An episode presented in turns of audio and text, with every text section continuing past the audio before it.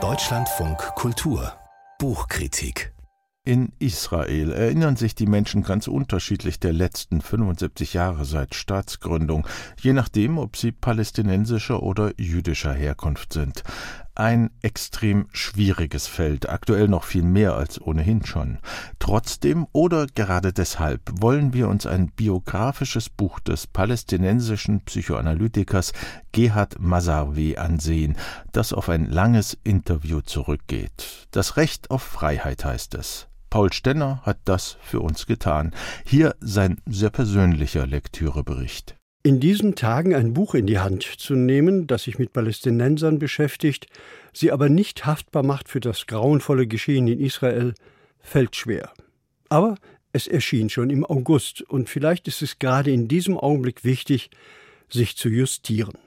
In Israel im Jahr 2001 fragte ich einen kleinen Jungen, der Gemüse in den besetzten Gebieten verkaufte, Hast du keine Schule? Und er antwortete mir folgendes Ja, von acht bis elf Uhr. Von zwölf bis fünfzehn Uhr verkaufe ich mein Gemüse, und danach gehe ich Steine werfen auf israelische Panzer. Auf meine Frage, ob er keine Angst davor habe, getötet zu werden, sagte er mir Nein, ich hoffe jedes Mal erschossen zu werden, damit das Elend hier endlich vorbei ist.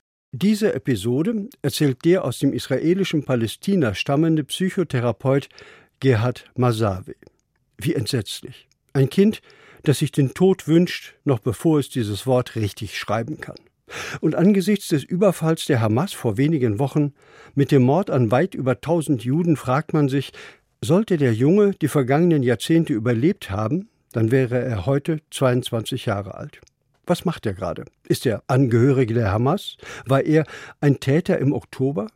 Gerhard Masawe, der den kleinen Jungen im von Israel besetzten Gebiet befragt hatte, wurde im April 1941 in Taibe, einem Dorf im damaligen Palästina, geboren. Das Land stand seinerzeit als Folge des Ersten Weltkriegs noch unter britischer Mandatsverwaltung. Weil das palästinensische Dorf im Westjordanland lag, kam es bei der Landverteilung nach dem Abzug der überforderten Briten zu Israel.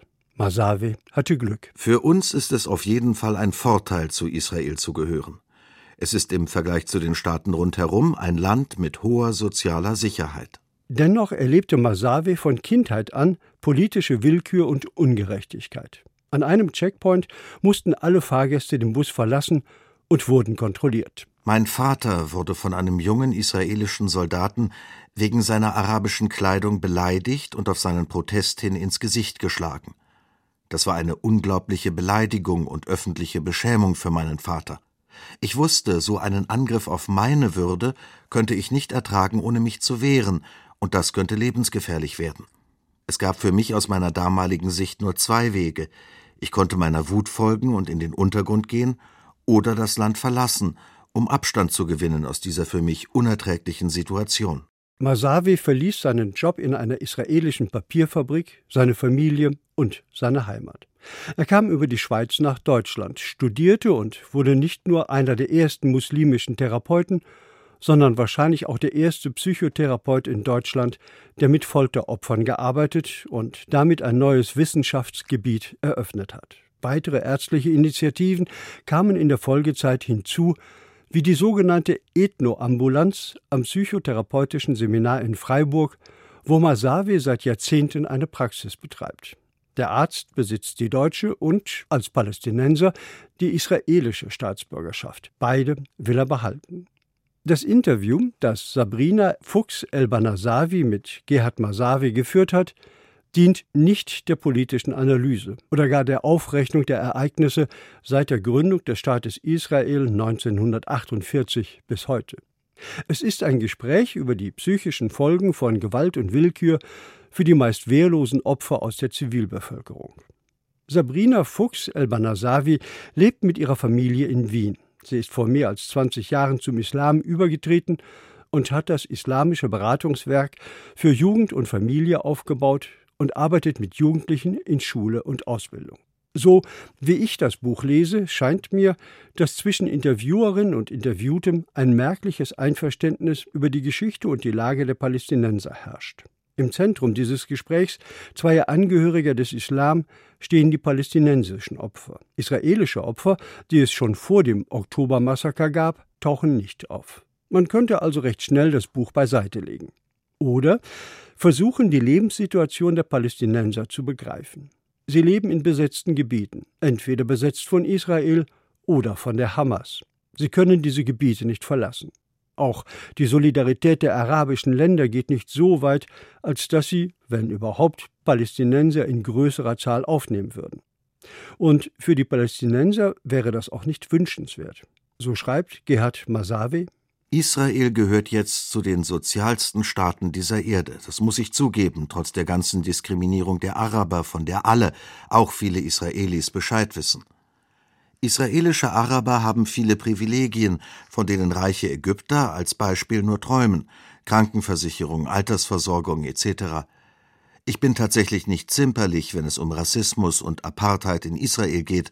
Trotzdem bin ich ganz sicher, dass kein Araber aus Israel wirklich dazu bereit ist, in einem arabischen Land zu leben. Die Entwicklungen in den vergangenen Jahrzehnten haben aus der Sicht Masawis zur Folge, dass die ökonomische Not und das Gefühl von tiefer Demütigung immer stärker werden, und das verstärkt die selbstverachtenden und zerstörerischen Tendenzen. Ein selbstbestimmtes und freies Leben als Grundlage für ein gesundes Selbst ist diesen Menschen verwehrt. Das ist das Thema, das das Buch beschäftigt. Wenn schon nicht die Politik, wie kann die Psychotherapie hier helfen? Über lange Passagen beschäftigt sich das Gespräch mit der Frage, wie die Psychoanalyse, die ja eine Erfindung aus dem europäischen Kulturkreis ist, für Patienten nützlich gemacht werden kann, die aus völlig anderen Traditionen, Erziehungsmodellen und Wertesystemen stammen. Masawi macht die Erziehung in arabischen Clanverbänden und in von Gewalt geprägten autoritären Familienstrukturen für die Enthemmung in der Gewalt verantwortlich. Aber was hilft es mir, wenn ich das lese? Wenn mir erläutert wird, dass Selbstmordattentäter Menschen sind, die mit Gewalterfahrungen aufgewachsen sind. Also gut, die Täter sind auch Opfer, sie sind bedauernswert. Aber damit es endet, dass sich kleine Kinder den Tod wünschen oder, wenn sie älter geworden sind, losziehen und anderen kleinen Kindern die Kehlen durchschneiden, müsste es politische Lösungen geben. Aus dem Buch spricht eine tiefe Mut und Ratlosigkeit. Nach den Erfahrungen aus Masawis Freiburger Praxis scheint es so, dass die Psychotherapie seelische Wunden zu heilen vermag.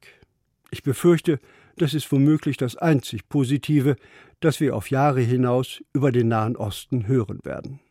Paul Stenner über Das Recht auf Freiheit, ein biografisches Gespräch mit Gerhard Masawe über Israel, Palästina, Psychoanalyse und Rassismus von Sabrina Fuchs El Banassawi. 108 Seiten, 15 Euro. Herausgebracht hat es der Wiener Mandelbaum Verlag.